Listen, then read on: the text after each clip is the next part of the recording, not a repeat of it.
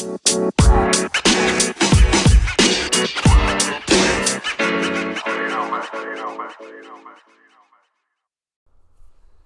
there. Thanks for checking out the show. My name's Cole Feth, and this is Deconstructed. On today's episode, we have Matt Rolfe. Matt Rolfe is a 18-year veteran of the Camrose Police Force, 13-year member of the K9 unit, a former AJHL official, and an all-around interesting guy. Uh, we get into a lot of stuff here. Um, we talk about things like the role of police in society, how to train a dog, the role of canine units in policing, and what is de-escalation and how what are some tips on how to apply de-escalation to the streets or to the classroom oh yeah and my buddy dave's on the show i hope you like it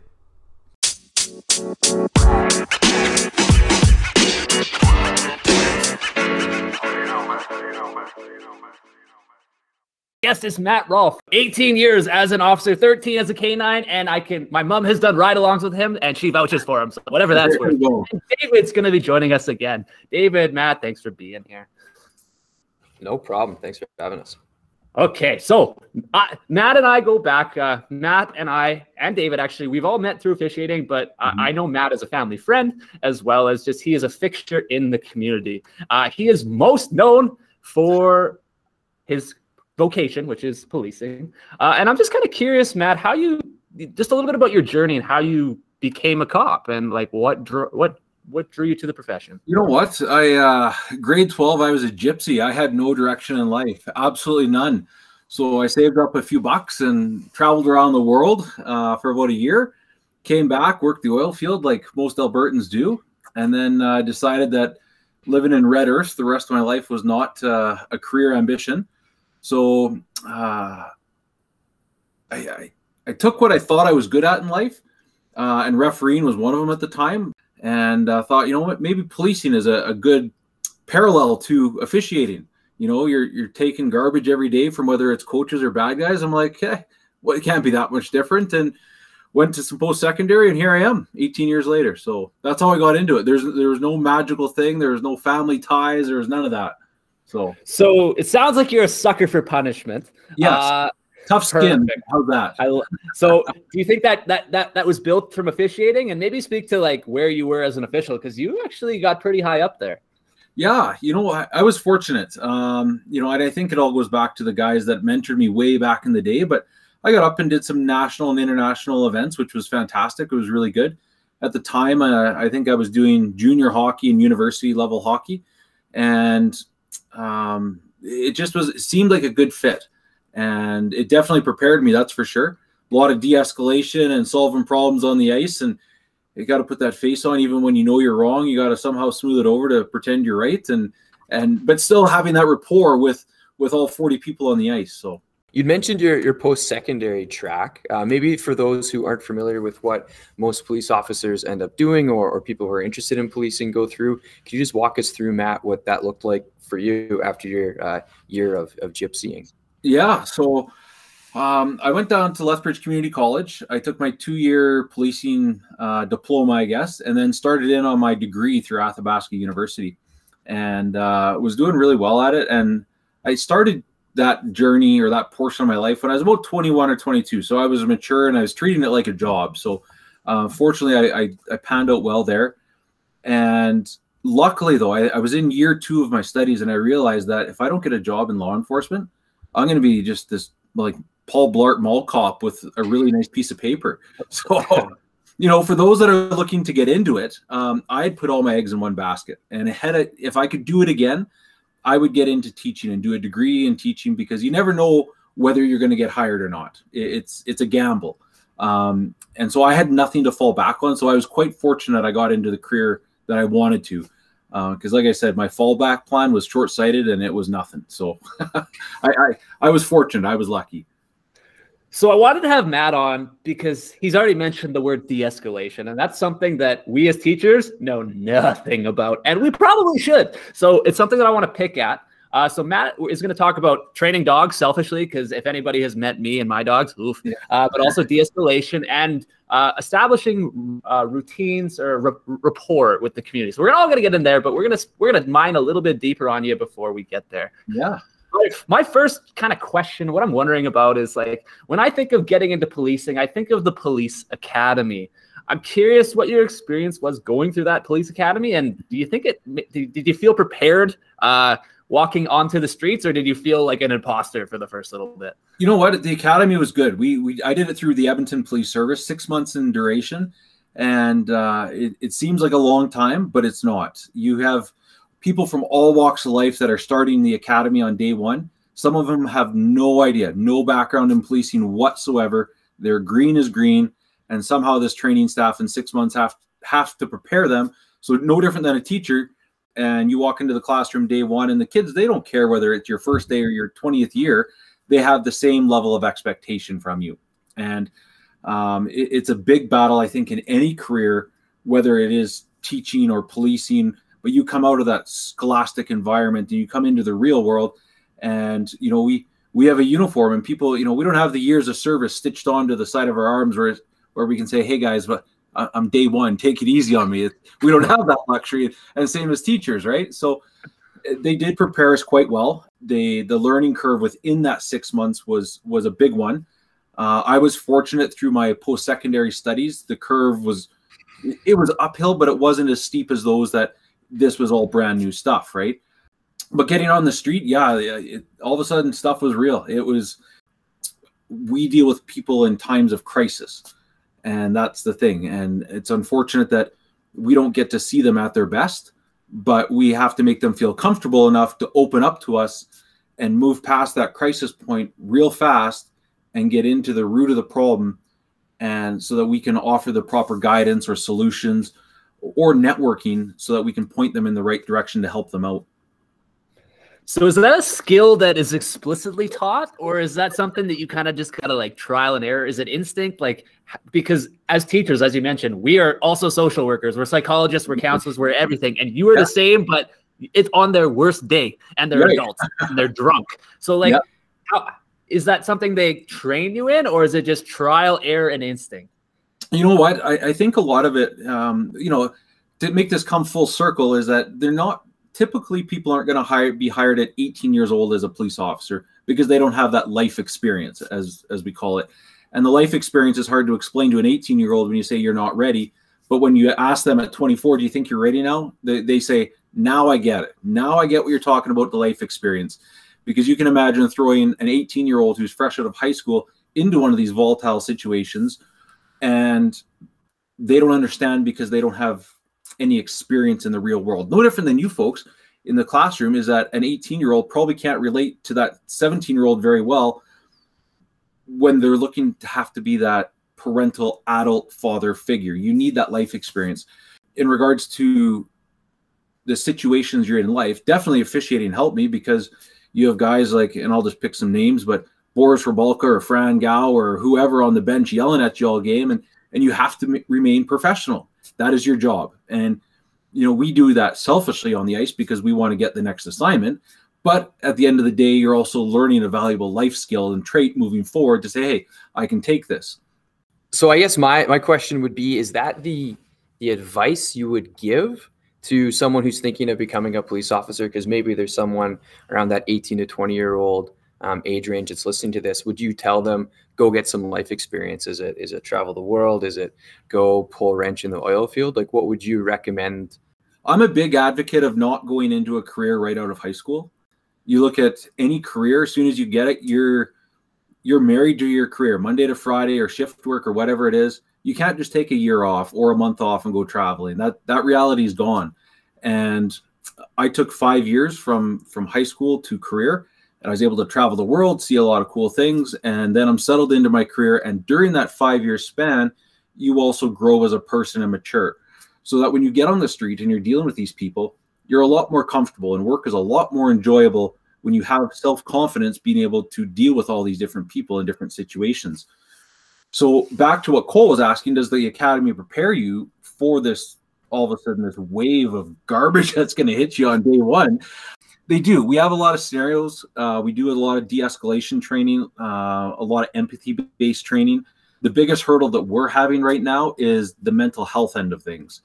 Is when we went through the academy 17, 18 years ago, mental health wasn't um, wasn't at the forefront it is now. Mental health is huge, and whether it's diagnosed or undiagnosed, again going back to the life skills thing, is that an 18 year old won't be able to deal with somebody maybe who's diagnosed with schizophrenia or bipolar and how to communicate with them and how to deal with them. They get frustrated almost and they want to leave the situation as quick as they can versus because they don't know they're they're, they're self-conscious. So mental health thing, um, the mental health aspect of it is is the huge um, training point moving forward for the policing world as a whole for sure so is one of the things like Cole and I as, as teachers or in my situation, uh, pre-service teachers working to be become one, we hear about is we, we heard about burnout, we hear about an attrition rate from teachers, mm-hmm. and and the stat is about 50% of teachers in Alberta quit in their first five years. Wow. Uh, I'm curious if you have an idea of about how many police officers after they get hired stay hired, whether it's in one of the municipal police programs or or RCMP, and and do you think that burnout and maybe not having those mental health i guess skills or or abilities to kind of correct their behavior or reach out do you think that might play a part in people saying hey you know what? I thought i wanted to to be an officer but this isn't the life for me. Yeah you know what? I, I don't know what the attrition numbers are. Like i, I don't have a percentage like that. Um, i can tell you in Camrose we we don't have that much. Uh, my graduating class at edmonton was 52 people and i think of that 40 are still on the force give or take um, there were some within the first number of months they said this isn't for me. Um, I truly blame that, and I'm not picking on them, but I blame that on people not doing their research in regards to the type of career they're getting into. Some people will get start the job and say, "I can't do shift work." Well, you signed up for it, you know. I'm not sure where we where we missed the boat on that, or you know, didn't connect the dots, but you know the the attrition and the burnout. Yeah, the burnout is there for sure. Um, and that's where you need to find the work life balance. And i think anybody starting a career uh, at any level that first year you want to impress and you want to do your best and all of a sudden when you look back on that year if you're honest with yourself you can say my career just consumed me for 12 months.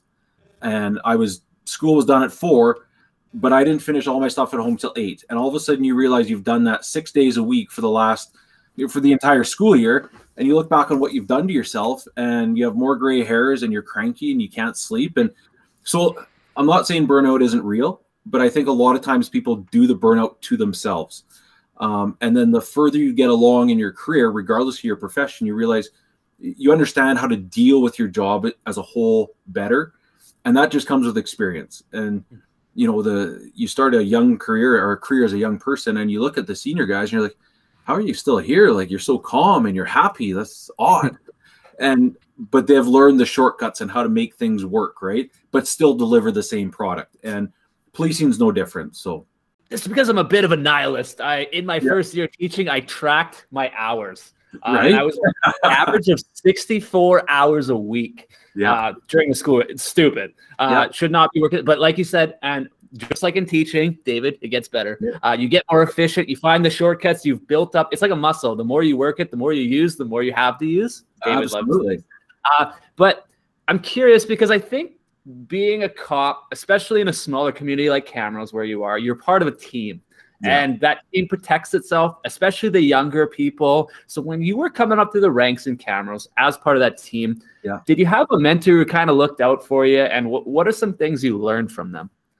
Oh, you know what? I, I don't know if we had any one mentor, but our service is small. There's only um, there was only 25 in the organization when I started, and of that 25, there was probably only 20 on the street, and you're in we're in squads of four and five people, right, from all levels of seniority, and you work with them.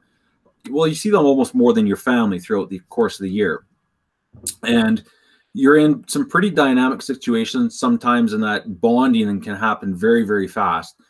And so it, it is an unwritten rule that the senior guys help the junior guys along. You know, yes, there are certain things that are trial by fire, and you know the the principal checks in on you guys, and your class is going bananas, and paper airplanes are flying, and whatever. The principal's probably going to laugh and keep walking down the hallway, like it's almost a rite of passage, right? we have the same type of things, but then there's the other end of things where if you're going to let them go through a rite of passage, you almost need to help them on the other side to say, hey, administratively, if you do this, it's going to make your life a little bit easier. And then you're not going to hate life walking away from work. And um, so I didn't have an individual mentor. Once I got into the dog world, I definitely did for sure. Talking to people and seeing who's got the open mind and is doing the good things and those who you want to emulate, right? And that's the same in any type of career. So, um, but yeah, that small team cohesiveness definitely helps a person grow. And I can tell you within the last 17 years, the new people starting on the street seem to grow and learn a lot faster than the the old school version, if if you want to call it that, where it was sink or swim for a long time, right? Whereas now, think people are a little more open to sharing, and and you can talk to the bosses a lot easier, and and you have a lot more knowledge. And you don't have to figure things out yourself, which helps you learn and become more comfortable. So, yeah, you see that in teaching too. There used to be like a like a cone of silence around your work. It was like this is mine. It's like intellectual property, but that's yeah, stupid. It is. Like we should be sharing liberally or more. Like here's what I know, give it away, give it away, give it away. And I think that's that's good to hear that that's happening in not just teaching but in your profession. You know what? And I think you know uh, coaching hockey is a great example. The best coaches in the world are the ones that are willing to share what they know because they're not fearful of the people coming up because they're confident of their skills and ability you know and if you're confident in, in what you do then share your knowledge because it's only going to make everyone better and it's going to force you at the end of the day to become better yourself. So you know not to be super deep and cheesy but um you know it's it's like the dog world you know like we get together and you know my last dog we we did really well. We were very successful on the national stage and you know have a cabinet full of trophies. And when people ask like how do you get there? I'm going to tell them this is what i do. And knowing that Frankie down the road now knows what I do, well, I'm going to put more time in to become better because I can't let him beat me next time, if that makes sense. Right. Oh, so yeah. it helps everyone get better when you look at the overall big picture. And if um, the people that are short sighted are not going to improve, and eventually they're going to get left behind yeah kind of that idea of like iron sharpens iron like everyone in those competitive situations kind of helps each other get a little better when you're in competition and then and obviously having those those mentors so a couple of other people we've talked to have talked about specifically um, what their mentor did and lots of time it is things with their job with like life experience. Was there any like one piece of mentorship advice that you were given whether it was in your initial um, kind of stint with the police or in the canine unit that you like to pass on to people that you're really really attached to? You know what? I'd say there was two uh, off the top of my head is is one um, cole you might not even know this but i write poetry of all things. Like yes i'm a super triple a kind of personality guy but yeah no i write poetry and one of the poems i write is called the locker and okay. the the locker the theme of it is that you go to work as a regular guy you put your uniform on you do your work, and at the end of the day, everything that I've seen over the last 12 hours stays in the locker, you know, and how important that locker is to have.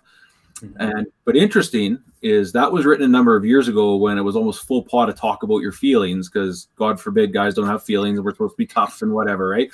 You know, obviously the mental health end of things is a lot different now, and you can see the benefits of talking to people and sharing, but but that's the benefit. So the one piece of advice I got was don't take what you have at home at work, don't take it home because that is going to affect your personal life. It's going to affect your marriage, your relationship with your wife, your relationship with your kids, all that stuff. Um, and the other thing was is we had a, a, lecture 17 years ago in in depot or recruit training.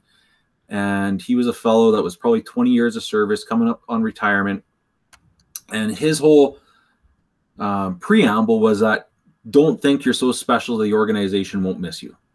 And we're kind of you know we're all there for a reason and we all want to shoot for the stars. And at that point you had 54 people or 52 people in the class all thinking they're going to be a chief one day and um, want to do the best they can do. And he said envision a pot of water as the organization and you join the organization and that's you putting your hand in the pot of water. And when you leave your hand leaves and what do you have left? The pot of water. They're not going to miss you. And it, it was interesting right and and I think that you know it, it brought a lot of perspective into if you leave tomorrow, the organization is still going to be there. Do your best to leave your legacy, absolutely, but understand that you still have to look out for yourself and do what you want to do because it, the organization is not going to be calling you the week after, the month after, the year after to see how you're doing because the next person's in line to take your spot. So I think those two pieces of information um, were really good. You know, don't take stuff home with you and understand that, you know, any career, unless you're owning your own business, you are just a number, right? And, you know, it, it puts things in perspective a little, I found. I, I especially love that first piece of advice for new teachers because you have Johnny do X or Susie do Y, and it can you can let it ruin your day if you if you let it fester, or Absolutely. you can just be like that lives here and that's a future Matt, a future Cole, a future Dave yeah. problem. I'm gonna be home and be present with my family. Absolutely. And I think that I think that balance is crucial. Or back to that burnout, that's where that really starts to the chances really escalate. Yeah. So what I want to do is just start to kind of pick your brain at what makes or the, your expertise. I'm really yep. interested in both canine training and de-escalation. So I want to start with de-escalation. We've mentioned sure. the canine. I want to actually block a huge segment off of that because training dogs and training people in grade eight, I got to think it's like the same thing. When it comes to de-escalation, like what is what is de-escalation? Let's just define it first, yeah. uh, from a cop's point of view. You know, de-escalation, uh, like I said earlier, is that we're going into situations where there are, people are at their crisis point the situation is a crisis point and we want to be able to bring them down so that we can understand the root of the problem that's how i view de-escalation i just need to bring someone down because if they're operating at 12 out of 10 no one's going to get any progress in that call so i need to bring them down so that we can have a conversation not to say who's right and wrong not to pick sides but to figure out what the root of the issue is so that we can come up with a solution that is going to benefit all the parties involved so that's my take on de-escalation. I'm sure guys with letters after their name have a much fancier version. I have letters before my name, CST, and uh, you know, so but street smarts, those who can't do teach. So I want to pe- I want to hear from people that can do. That's you. There you go. Uh, there you go. So let's just say I don't know if you have anything either top of mind, front of mind, maybe a crazy story. I, I asked you to kind of like think about them. We'll see if anything comes up. But yeah say you're coming into a very hostile situation you're on the scene and mm-hmm. maybe there's a marital issue or something it's heated your voice is going to be the first thing i would imagine you use so t- tell me about what it what are some of the first things you do when you get that call to use that l- least amount of force to kind of bring them down a little bit mm-hmm. you know what it, it's interesting it's not even um, the first thing is the voice the first thing is the presence you have okay. to walk in and show that you're confident. It's no different than an official step in on the ice for warm-ups. If his skate lace is undone and his jersey's done, you're done, bud. You know, you have to have that presence.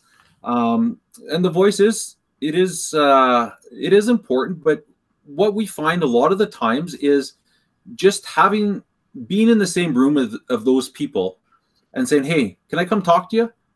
Nine times out of ten, we don't have to raise our voice, right? Um, which is a good thing. So the presence alone, because we have that magical 49 cent patch on the side of our jackets, for some reason it works. And uh, so, but once we get there, um, yeah, we need we need to bring them down. And there's a whole bunch of different techniques we use. You know, if uh, the best thing I love is I love having a female policing partner because we'll go to a domestic, for instance, and she can talk to the wife, and the the the female on female they just bond better and they open up better. Same as, the, the male on male and you you have to be empathetic and you have to listen there's there's the 80-20 rule for de-escalation i'm going to do 20% of the talking and listen 80% of the time and actively listen that is the absolute key along with the act of listening you're paraphrasing you're giving them cues as you're walking into the house or the apartment or whatever it is you're looking for different things that might be triggers or hooks for them uh, for those that don't know what triggers and hooks are, triggers are something that's going to set somebody off. It's a bad thing to mm-hmm. talk about, and the hook is what they want to talk about. So um, you have to be careful because if all of a sudden you walk in the house and there's a framed picture of somebody and they're like, "Oh, that's a beautiful person," and they're like, "That person actually is deceased and died last year, and that's my memorabilia to them." You've put yourself in tough, right? So we'll try and use hooks, something like they're wearing, right? Especially if it's a child, you know, and hey, that's an awesome shirt. You love Superman. Or all of a sudden you can talk about Superman for 10 minutes. There is no rush. And mm-hmm. you can form that bond between you and show them you have empathy and bring it all down. And next thing you know, that whole room, like you told said Cole, which was quite volatile before, you're almost singing kumbaya to be honest, if you can do it right. And people are opening up and you're finding out what the issues are. And at the end of the day, the issue of the day might be uh, someone knocked the goldfish tank over, but really deep down seated is that you know there's a lot more to it, right? That was the straw that broke the camel's back. As cops and as police officers, the problem is is that we want to rush to solve the problem. Hmm. You have the new guys coming out of depot, and they're told you're going to solve the world. You're going to be the person with that magical cape, and you are going to change the world. Reality is, it's not going to happen but the young ones, the new ones, are prepared to spend all that time at these calls and do the right things, which is fantastic. The more senior you get, you go to your 50 second domestic, you're like, ah, I've seen that before. I know how to solve this. Guys are getting in and out as fast as they can. And that's not the way to solve problems. And you miss so much of the information trying to speed things up. But when you sit down and you actively listen to somebody and you understand what the hooks and triggers are and you can paraphrase what they're saying, you're empathizing and you're forming a relationship with them, you're building trust with them. And as soon as they feel that they can trust you, they're going to open up and you're going to find out what avenues they need to help their situation out. Uh, and really, at the end of the day, not to sound crass, but so that we don't have to go back. We don't want to have to go back to a call. It's no different than than you guys. You want to be able to deal with a kid, deal with them properly, so you're not dealing with that same issue over and over and over and over because then it becomes frustrating for both parties. It, it, sounds like the, the key to to effective policing and and lots of jobs being effective is is relationship building. And obviously, you guys will be in a, a different situation than Cole and I are as a teacher. But other than maybe looking for those like physical characteristics, like a shirt or something yeah. that you might draw attention to in a conversation, like what other techniques have you found that, that have helped you build those relationships like somewhat quickly? Lying oh, you know, if, if you have a student and his favorite thing to do is play checkers and you despise checkers, guess what? Your favorite thing in the world when you talk to him is checkers. And five minutes of research on your end is going to pay huge dividends, absolute yeah, huge yeah. dividends. Um, actually, I watched that show. What what's the one? Uh, the movie, the the chess one. Uh, she's playing chess. She's really good. Oh, Queen's Gambit. Queen's Gambit. Queen's Gambit. I yeah. yeah, I happened to watch that the other day. I kid you not. Two weeks later, we arrest a guy who's loves chess, and I happen to remember like the rook and the R R seven to move or something. And he's like, "You know about chess?" I'm like, "Ah, you know what? I know a little bit." And next thing you know, we had a 20 minute chat about chess. Open ended questions from my end. So he's providing the information, and I can use little bits and pieces of what he's saying and work off it. I have no idea about chess right? So, you know, I, I say lying in, in, a funny tone, but you you have to be prepared to ask those open-ended questions, have good communication, and what they say is gold because what they information they provide you, you can use to your benefit and foster that relationship, whether that relationship is going to last 10 minutes, 20 minutes, or 10 months like you guys. So I'm curious then, we've talked about how you respond to a call. Yeah. But I think just like in like in my classroom, I do a shitload of preventative stuff. I am your best friend before yeah. you screw up. Yeah. I'm trying to establish that rapport so you don't want to wrong Absolutely. me. Like uh, is that probably the most important part of policing and is it probably the least reported? Like your guys' community activism? I would say so. Yeah. Proactive yeah. patrols, uh, being yeah. proactive out in the community. And that can be everything from us doing uh, press release, media releases saying, hey, this month we're going to focus on uh, people texting and driving. We're trying to, to, to do all those good things so that people it sticks in their mind so that they don't have to run across us. And it can even be as simple as in the summertime, I carry around free ice cream cards. And if I see a kid riding a bike with a helmet, I'll get stopped and give him a free ice cream card. Well, you know what? That might pay dividends five years down the road when he gets hit by a car and he's wearing his helmet. You know, mm and you can never measure the preventative end of things. No different than the classroom, right? You say hi to Johnny on day one and he's in a bad mood, but he's, you said hi to him and he's going to be good all day. You have no idea whether you prevented something, but at the end of the day, it makes for a better environment for all involved. So, so yeah, we we do that preventative stuff on every level. Um, whether it's a check stop on an evening night in June and we'll do it right on Main Street, right on 48th Ave. We know full well we're not going to catch anyone, but the goal is to be preventative so that the person driving to the bar, the last thing they went through was a check stop and they don't drink and drive later. One, it's going to save me about nine hours of paperwork and it might save a life as well. But absolutely. So, yeah, preventative stuff is huge. And we do that as much as we can. Because um, at the end of the day, you know, we want to keep the community safe, but people can essentially no different than the classroom. If they can police themselves, that's almost just as beneficial as us being involved. Yeah, no, absolutely it does. So it, it sounds like that preventative measures and maybe the importance of it is something that's important to you as as as a police officer and doing your job effectively before you really have to respond and de-escalate. Yeah. Would you say that that's something that the the common folk, us civilians, don't understand? Um, maybe as well as as as you guys do, or is there another piece of information that you think that you've been given as a police officer that I guess has prepared you for other parts of your life? No, I, I think it's more prevalent now with today's technology. So before Instagram and Facebook and, and all that stuff, people just see a cop driving around. You know, like why is that policeman driving through the school zone every day at three o'clock? He must have nothing else to do. Well, no, we're being preventative so some dick doesn't drive through the school zone and smack a kid, right? So, you know, there's there's yes, there's times we just drive around and we look for stuff, but nine times out of 10, we're doing things with a purpose. And with the social media availability now, you can follow any organization, um, any policing organization, and you'll see, hey, this month is this awareness, and today we're going to do speed zone traps at this area. And we're trying to be more out there to educate the public because the, the more we can educate the public, the more appreciation they can have for what's going on and and at the end of the day, like any organization, no different than the schools or the doctors or the policing, we want to be supported and we want that support to be positive. And we've all seen how easily a firestorm can start on on the socials these days, and it takes off like no one's business. And the keyboard warriors going to town, and it, it's it's disgusting, right? So you want to try and be ahead of that curve.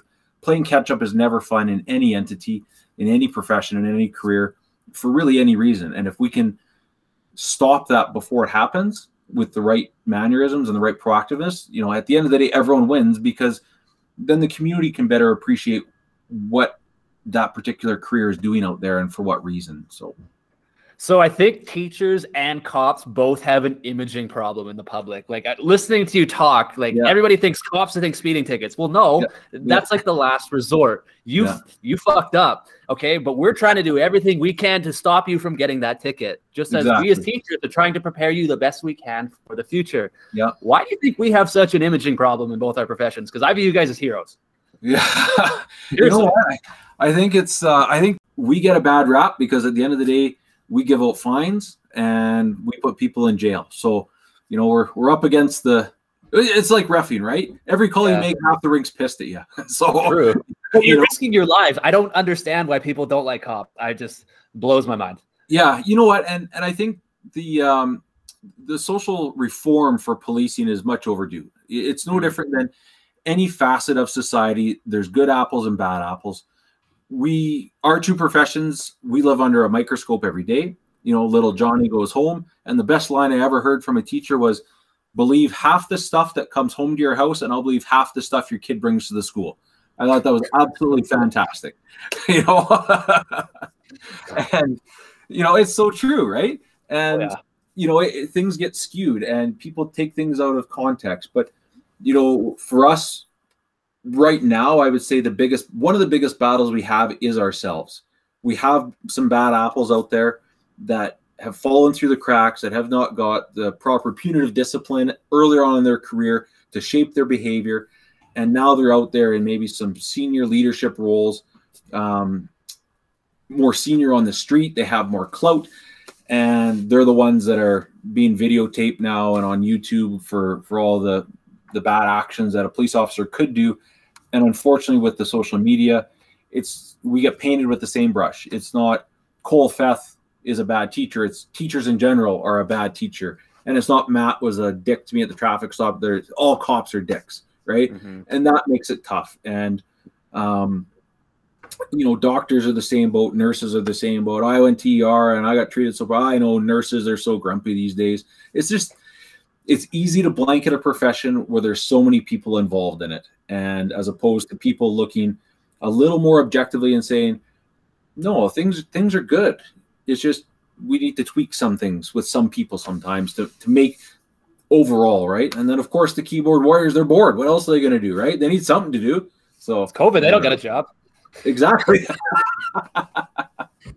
yeah, I, I, think that's that's a really good, really good segue, Matt. I know like people always make jokes that people want to be teachers because they want the summers off or anything else or mm-hmm. or people will think that people want to be police officers because they, they like the control but but yeah. you know cole know and, and hopefully most people listening know that there's this idea behind like public service that you want to to give back to your community and and i wonder i wonder how how you would think other than doing the things like following the social medias of, of the actual programs like how do we get that message out there that police officers are, are doing what they think is right or and obviously for teachers it's a little bit different. It's, it's less of a hot button topic mm-hmm. right now but what can be done to really show like the the good stuff? The fact you're giving out ice cream cards.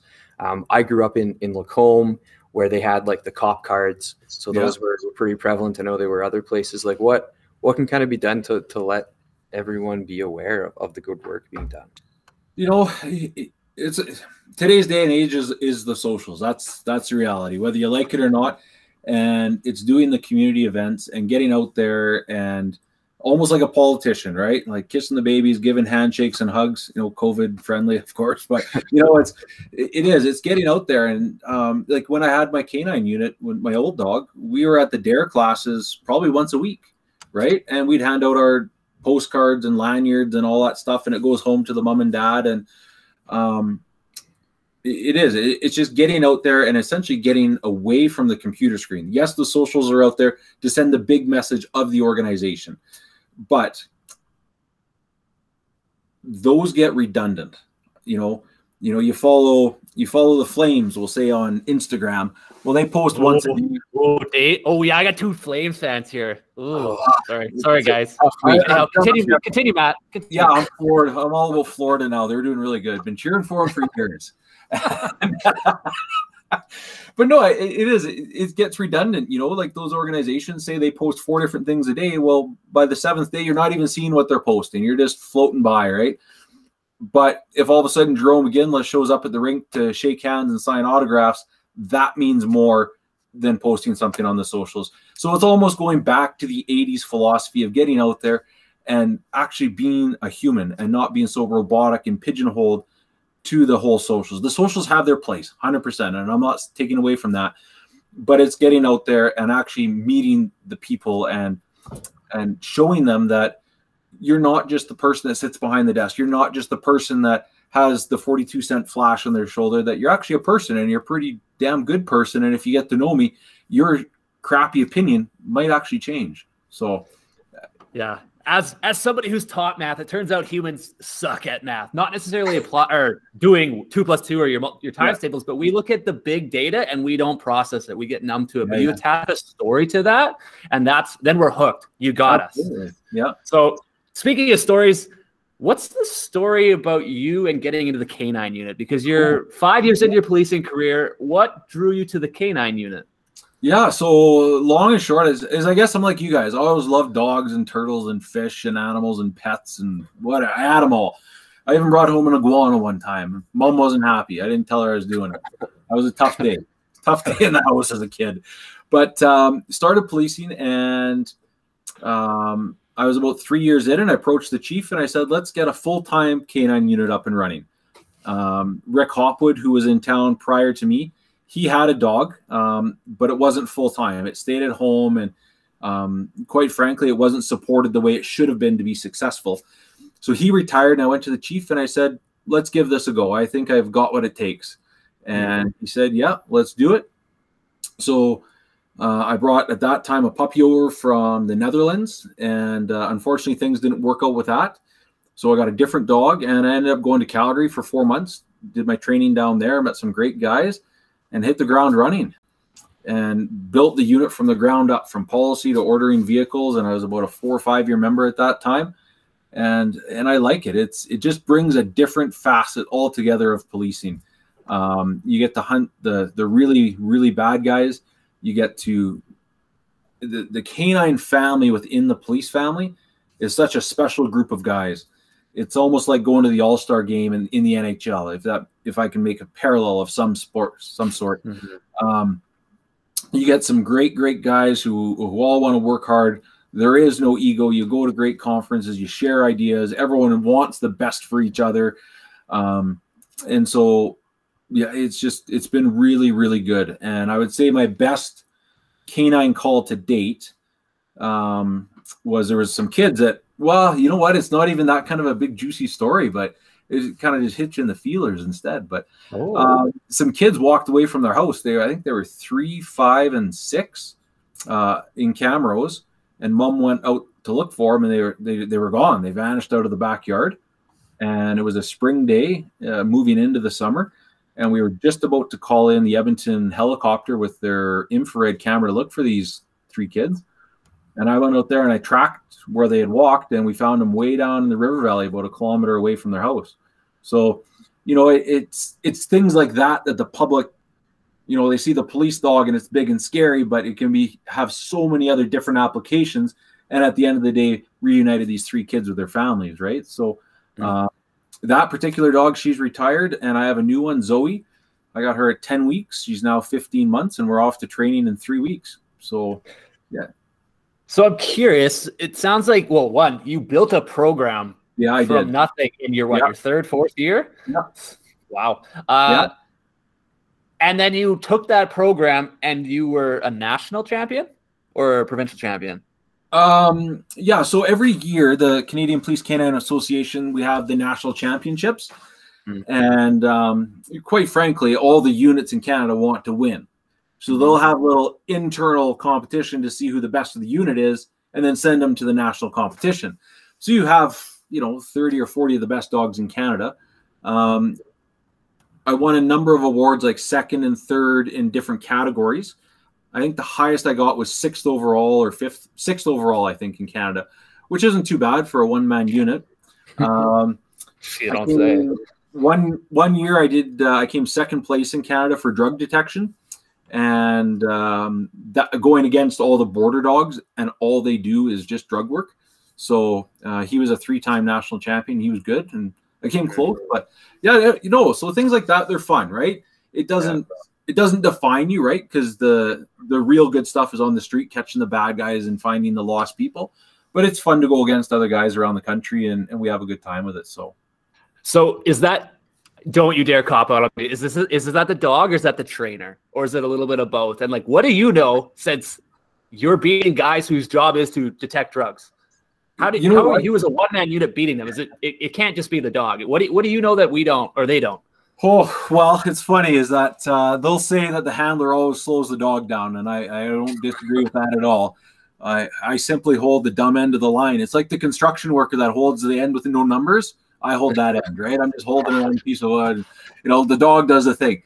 But like anything, if you put the work in for a solid foundation, the back end you're going to do nothing but great things and so i'd like to say think that i put some solid foundational work into my dogs and then um, it's like edge work and skating. If you can work your edges you're going to become fast and fast and faster and faster and faster. And all of a sudden you're going to be skating circles around your buddies. Even though your buddy at the start might have been skating circles around you but his edges were horrendous. So have you taking notes? Yeah. Absolutely. So, no so Sorry, continue. some good foundational work, right? And then thinking outside the box. Um, mm-hmm. I was fortunate, and I am fortunate as a one man unit. I get to go to all the different conferences, and no different than teaching. It's your classroom. You know what's going to work for your 20 kids. It's going to be completely different than the teacher beside you that's teaching chemistry or something with the same 20 kids. You're going to do you, and it's going to work different and every dog is different. So you go to these conferences for a week, you might only pick two or things, two or three things out, and it's going to work for my dog. Um, a lot of agencies are still stuck in the 80s. you know, they have their dog and they're like, we're on week four of training. Let's pull that binder out. We're on chapter three. And now we're going to go to page seven. You all have known those people, right?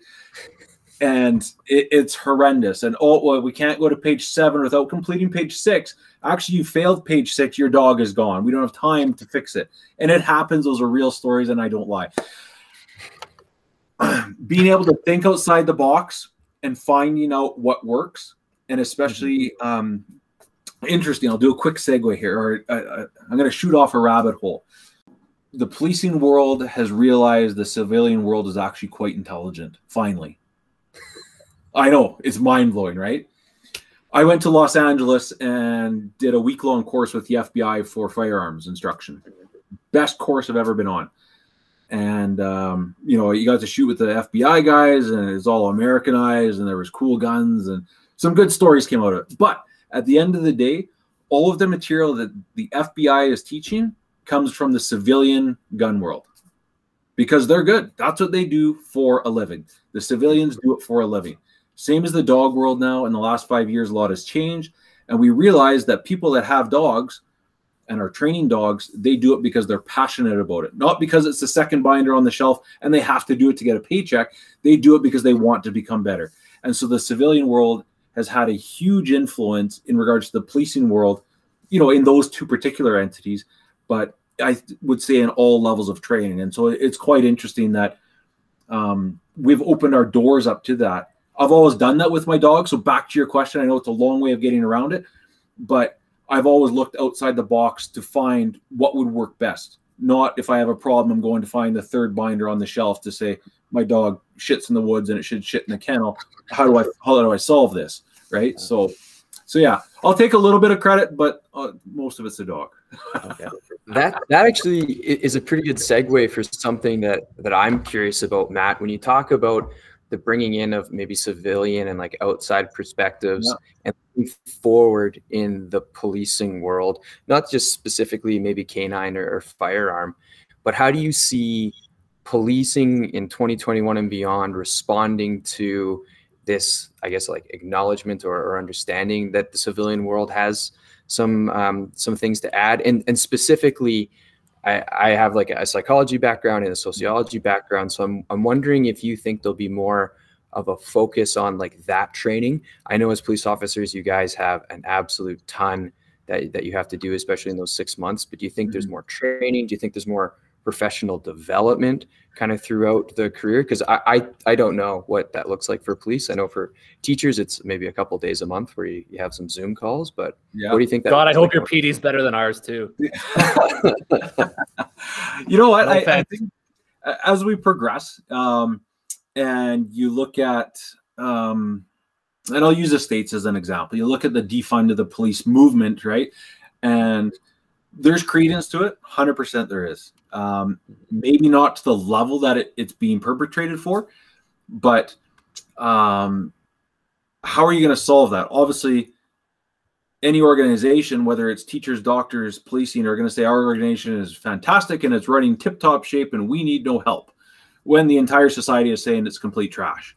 So you need some sort of oversight and you need if you talk about police specifically you need some civilian interjection and injection into our culture to have an objective view of that to say this is what we see. You might need some more training in xyz and so where it's going to look and how it's going to progress forward um, i don't know. It, it'll be interesting to see but i can see a lot more civilian involvement so that everything is more transparent. And as we know in any career the more transparent you are from top to bottom the less hard questions you have to answer. It might be hard on day one when you open up the books and say, This is what we got. But iron out those wrinkles, and uh, then I think you're away to the races as long as the underlying principles of the profession stay the same teaching and cops they i'm going to just go out on a limb and say they might not be ideologically conservative but they are professionally conservative we've always done it this way so that's yep. the best way Absolutely. this podcast is kind of a way of challenging that like hey maybe there's some new ideas but hey i don't know uh, but i'm curious when you hear the words defund the police like what what do people in your unit or people in your circle what are they saying yeah you know that's probably a good idea, or there's some good points here, or are they just like they're back against the wall, they're not open to it? No, I, I think you know we're fortunate. Our organization is pretty good and open minded, and Okay. um, we know that in any organization and any career, you can you can make things better. You know, Mhm. today we can be better tomorrow and better the following day. Whether that's through transparency, whether that's through the number of cops on the street, whether it's through the you know, type of equipment. Um, I think there can be some good changes. And uh, going back to what half hour ago, and I said the bad apples. The bad apples are the ones that bring on this defund the police movement because a couple cops make a bad decision. Hundred percent. And we could talk for hours about you know the the Black Lives Matter and the racial injustice and how we all got to the defund of the police conversation. But the premise behind it, I, think if organizations, in my opinion, I'm, like I, I'm a constable, I'm not at the administrative level, but I think if you brought in more internal affairs and held cops to not a higher standard, but more accountable standard, the internal affair units of all these organizations, they are tapped. They are so busy, they can't keep up. Even ASIRT, uh, the provincial watchdog body, this last week came out and said, We are overrun. We can't keep up. Well, if you want the proper oversight, give them more resources, right? Don't take away the powers of the police. Give them more resources to hold us accountable. Um, I think if you took little steps like that and showed the public uh, that you know what we're willing to be transparent, hold us accountable, hundred percent. But right now we just don't have the physical means to do that, along with keeping the street safe. And it would be interesting to see a lot of the people who are out there saying defund the police if they've ever called to actually use the police. It- you know, it's just food for thought and a conversation piece, right? But um, just like teachers, we want to go to work every day and be liked. We want to be able to drive down the street and wave at people and not get the middle wave, middle finger wave, right? You know, it, it- that doesn't make a fun day. And if it takes us, you know, I want body cameras. I, I, Mhm. I'm a huge advocate for it. The the financial cost to it is astronomical. Um, there's one company, and they are the only company that have it. So you can imagine that if if only Reebok sold hockey sticks, you know where the price goes, right? so um, it is. So now you have to go to city council and say, yes, hold us accountable. But if you want to do this, it's going to cost X millions of dollars. And now the city council has to decide what's more important, millions of dollars or holding. Like it's the conversation that seems to have no end, right? Um, but body body cameras to me, I, I think would answer a lot of questions. It would show a lot of good things, and it would weed out the um, the different stories that the complainant and the police always seem to have. You know, Yeah. and if it'd be no different than in your classroom. If you had a camera in your classroom, how many issues would be solved to, to show Mr. and Mrs. Johnson that, you know what, Johnny, he didn't do what he said he did. Have a look. Right? Yeah, but then I can't do all the questionable stuff I do, Matt. and That's Well, the part. right? That's what got us in this defund the police movement. oh, defund teachers. Oh wait, we already are. Okay. Uh, uh, so other than the money, is there is there any like personal privacy? What what what other evidence is cited against them? Because to me, I'm on the same cab as you. It seems like a no brainer. Like, is there anything other than fiscal, or is it just pure dollars? It's pure dollars. Okay. Pure dollars. The, uh, the the devices themselves that hook onto your chest, um, they're only about eight hundred dollars. So in a police budget, that's not too bad. But it's the data storage that this company has Mm, has the the market on, right? So um, that that's simply it. It's the money. You know, you talk to any organization, any chief of police, they say absolutely. If we had the money, we would do it. If we had the money, so one day we'll see.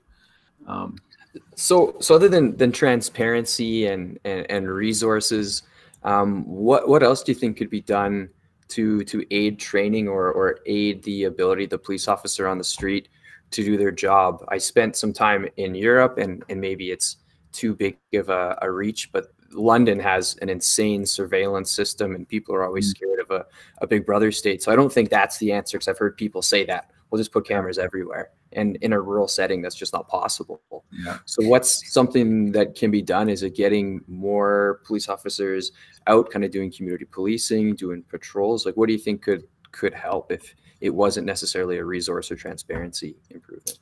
Oh, you know what? I, I I would say the resource thing is the biggest thing. It's like any career, any profession, you need more, right? You need more teachers. You need more doctors. You need more nurses. Um, unfortunately, there's a few organizations out there or a few different schools that probably wreck it for the greater good. And you know, the teachers aren't busy, and maybe they're overstaffed. And you know, there's some organizations here that you know you can reallocate resources. Um, but honestly, it's boots on the street and going back to that grassroots policing is what's going to help us. So. All right, so we're gonna phase into kind of the last segment of the the program, whatever yeah, this yeah. is. Uh, and I'm kind of curious. COVID has shook everything. Yeah, shook the tree of education. Right now, we're doing a a podcast through Google yeah. Meets. Uh, I had to te- Matt had to call me 15 minutes ago. I have to get him hooked up. He figured it out all by himself. Good job. Uh, I'm still working on like flip phones and T9, buddy. Like, oh god. um, how has COVID kind of changed policing? Are you seeing an uptick in like calls you're going to? Are you less? Is it more hands off? Like how have how have how has your life changed over the last year? Yeah, so organizationally, it changed a lot. Uh, yeah, I can talk about in-house first, and then then out on the street as well. Um, so we developed essentially six different pods within our office, cohorts, I guess. Um, you know, so we have all the masking rules and sanitation rules, um, the the distance rules, and all that stuff at the office. Um, we've had a couple bouts go through the office, but because of our cohorts and our distancing and doing all the right things, it didn't affect our office, which was, you know, we were very lucky.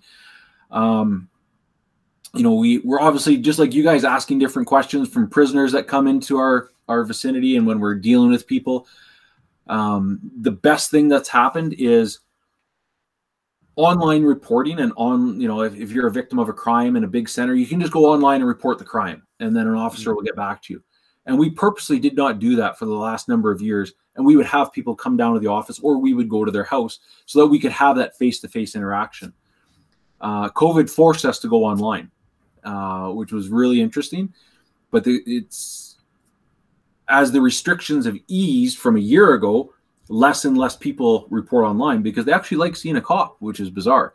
Uh, so um, on the street, though, you know, we're we're probably doing no different than you guys, uh, to be quite blunt. Um, just doing the the safe things of masking, sanitizing, dry cracking hands from the amount of Isagel we're using.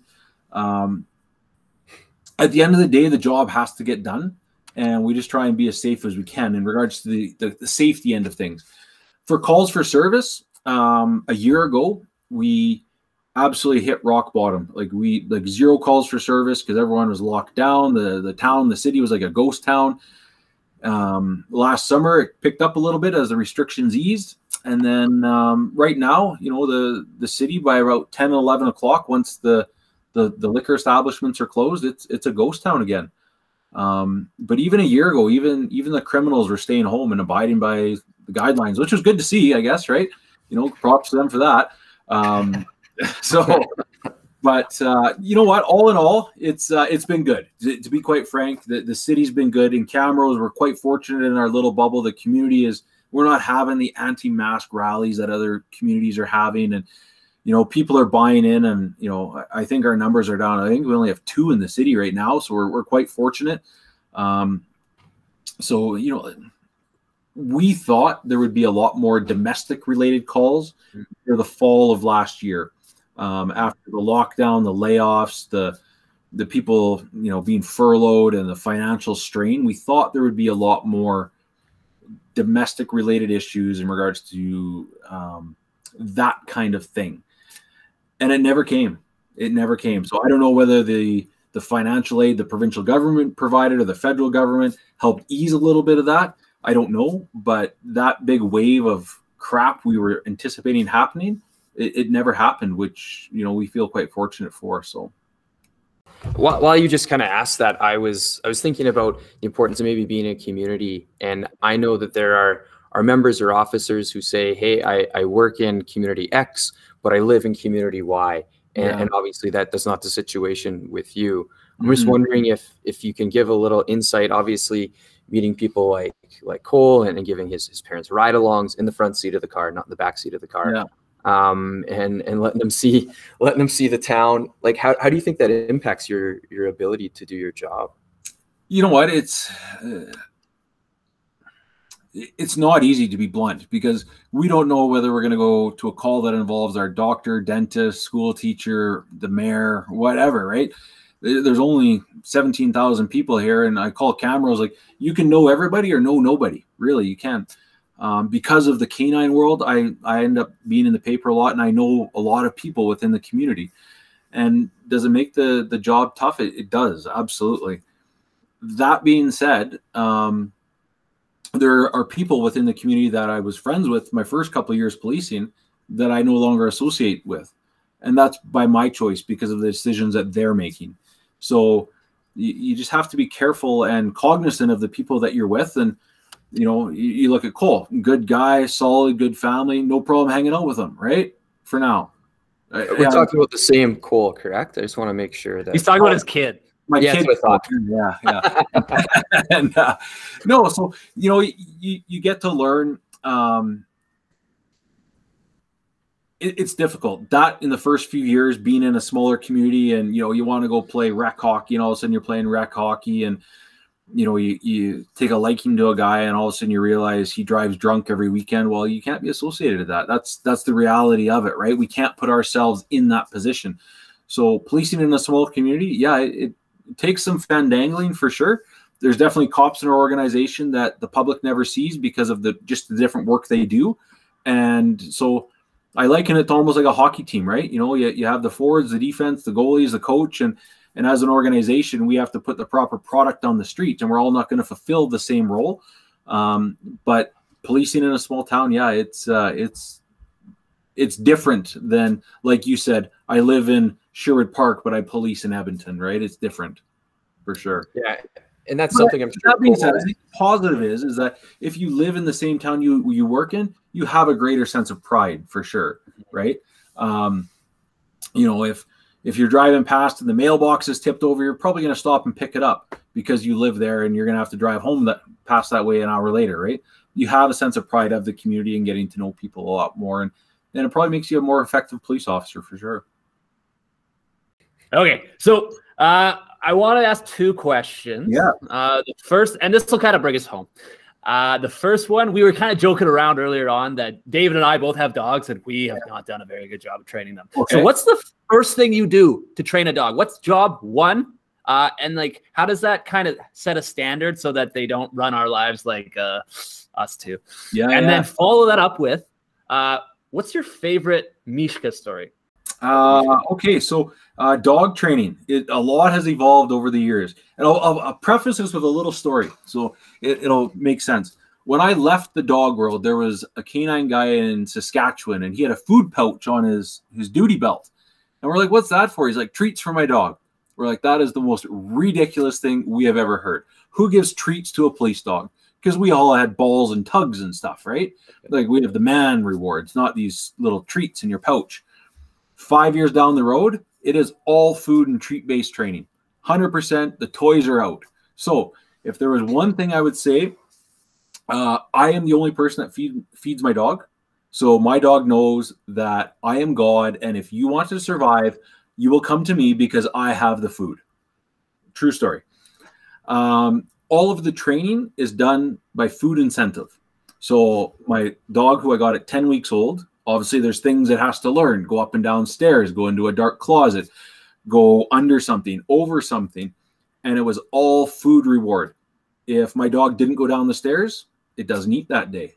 By day three it's hungry enough it's going to go down the stairs it's going to get its food and all of a sudden it's going to realize that and i would never ask it to do anything it physically could not do. It's all getting past that mental block. Mm-hmm. and so i think by four months old uh, my new dog was going up an eight foot ladder in the garage because dinner's at the top. So I better get up there and have dinner, right? But it's also um, allowing them to understand how their muscles can work in that coordination in the back end, right? So all food based, 100% food based.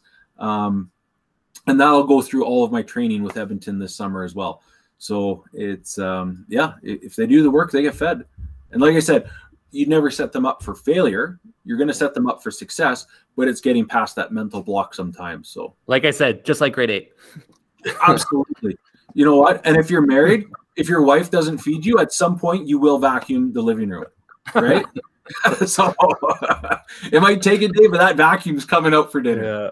And a favorite Mishka story? Oh, so many of them. Um, geez, my favorite Mishka story. I would have to say, um, geez, when I went to the national trials, I can't remember what year it was, but it was in Regina. Mm-hmm. And we won first overall in the building search, and we were the only team to score 100% on it. And for those that don't know what a building search is, it's a two story building uh, about the size of home hardware, give or take. And uh, you're given 15 minutes to clear that building, and there's three quarries inside, and hopefully you can find them. And uh, I think we did it in about 10 minutes, and we scored 100 and, and won the event. So it was uh, it was a good team effort, but it just brought all of the hard training home. So that was a good one. She did.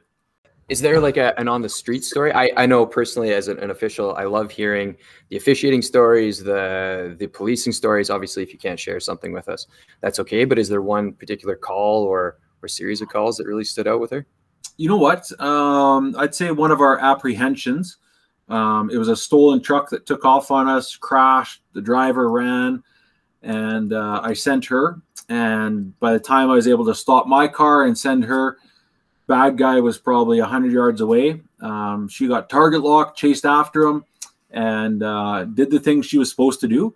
Um, you know, from from the police dog world, they're supposed to bite and hold until we get there. And he started fighting her in a dark alley, and so I was behind quite a ways. And uh, when I got there, he was poking her eyeballs and pulling her ears, and she just grabbed on and did what she was supposed to do. And so at the end of that call, I was like, that's that's my girl. She did good. So that was a good one. I, I like that one. That was always a good story. And he got a few stitches for his efforts. So there you go. Yeah. I love that. Last one, heavy hitter. Uh what does it mean to be a police officer? What does it mean? Wow. That geez. Um, you know what? I I it would be too cliche to say that I like to help people, but I do. I, I, truly like to help people. I love that there are so many different careers in one career that I get to experience so many things. Um, it is still a profession that people look up to. We get to keep society on the level as best we can, um, and you know, being able to to provide that service to the community you know, there's 20,000 people here, whatever we're at now, and there's only 30 of us. And um, it, it's pretty special that you can go through that application process, get to the point, and at the end of the day, the people that truly need the help are appreciative of us, and and that means a lot. And um, being able to, I guess, uncloak the mystery of the policing world to people is pretty cool sometimes. Um, I do a lot of work with the Kodiaks, and uh, an old player, Matt Wasilenko, just got hired last week, and he came on a ride along with me. He got hired with Edmonton Police, and he came on a ride along with me back when he was a Kodiak, right? So things like that are rewarding, um, and it's and I guess if you had to encapsulate it, it's giving back, right? And um, you know, sometimes somewhere people give back to us somehow. Usually, it's to giving us a donut, but we'll take take what we can get. So, hey, we get apples. You you at least have carbs. There you go, right? so no, you know it's good. It's it's rewarding to be able to do the right things um, and help people. Sometimes change lives, whether it's kids in grade two or grade one, and get to see a cop and actually have a good interaction with a policeman because they've been told police are bad their whole lives. Maybe um, being able to help, whether it's at a domestic or a sudden death all those different facets and being able to provide that support to people and being confident with it, it it's it's personally gratifying. Um, we're not like the the Donald Trump of the world who we're not going to stand on a pedestal and said we did great and please tell me that again and again and again. You know, we're we provide the service and we have to take that self gratification away. So, um, yeah, it's good. It, it's a great career, and I can't imagine myself doing anything else. That's that's for sure. So. Well, it all worked out. Thank God there was no plan B. Hey, so right. Thank you, thank you so much for your time and your service. And like I said, I think you guys are heroes, and thank you for everything you do. Hopefully, this shows a different side to policing to the general public, and like, hey, those guys are pretty cool. So thanks, yeah, Matt. Okay. All right.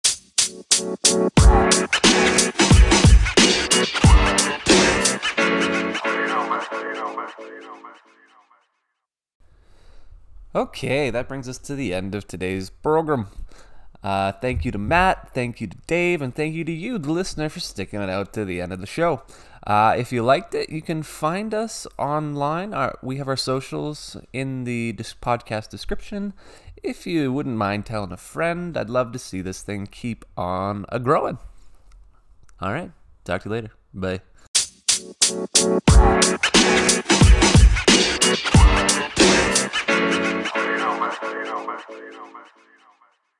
Yay!